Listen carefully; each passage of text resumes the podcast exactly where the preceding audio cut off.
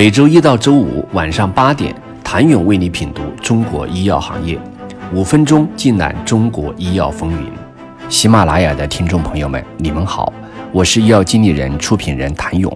二零二零年七月十一号，医药经理人主办的二零二零中国抗病毒药物创新大会。大会汇聚了药物创新、学术界、企业界和投资界的三方精英。面对病毒大流行，产学研资应该如何打破泥盘，才能够实现有效的共享与合作？疫情期间，山东大学药学院研究团队正在进行推进抗病毒药物老药新用的研发工作。山东大学药学院院长刘新勇发出感慨。药物的研发是一个漫长的过程，而在产学研资相结合方面，目前仍然做得不是非常紧密。可以看出，基础研究与企业的需求目前是在两条线上。从高校的角度讲，基础研究追求的结果是发文章。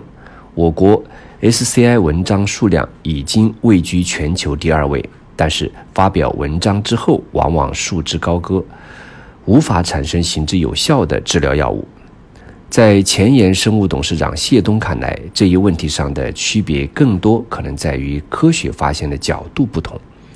对于一个企业来说，目标是做产品出来，因此第一个要关注的是质量控制，第二是有没有严密的知识产权保护等。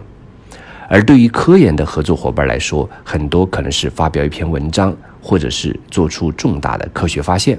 当然，也有企业尝到了产学研结合的甜头。金思瑞生物战略研发副总裁邵翠英介绍，此次疫情期间，金思瑞的新冠病毒综合抗体检测试剂盒就是跟杜克新加坡国立大学王林发教授合作研制成功的。据了解，这是全球第一款快速检测新冠病毒综合抗体的试剂盒。将病毒综合实验检测速度缩短到一小时之内，且无需用真病毒进行高危险实验，无需在严格的生物安全三级实验室环境中进行检测。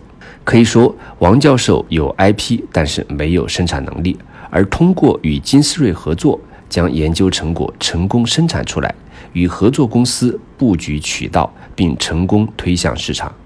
现在这个试剂盒已经在新加坡、欧盟得到认证。君联资本董事总经理洪坦坦诚，最怕学术界、企业界和投资人讲三套语言。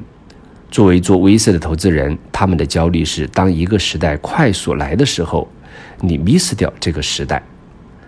洪坦表示。近年来，新技术和新方法不断涌现，国内外的科技不断迭代，投资人必须有国际眼光，要从全球的眼光知道未来三年、五年发生的事儿。一场新冠疫情的爆发，要使得所有人明白，当危机到来之时，唯有多方合作，用一种语言才能共克时艰。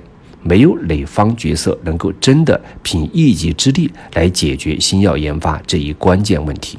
谢谢您的收听。想了解更多最新鲜的行业资讯、市场动态、政策分析，请扫描二维码或添加医药经理人微信公众号“医药经理人”——医药行业的新闻与资源中心。我是谭勇，明天见。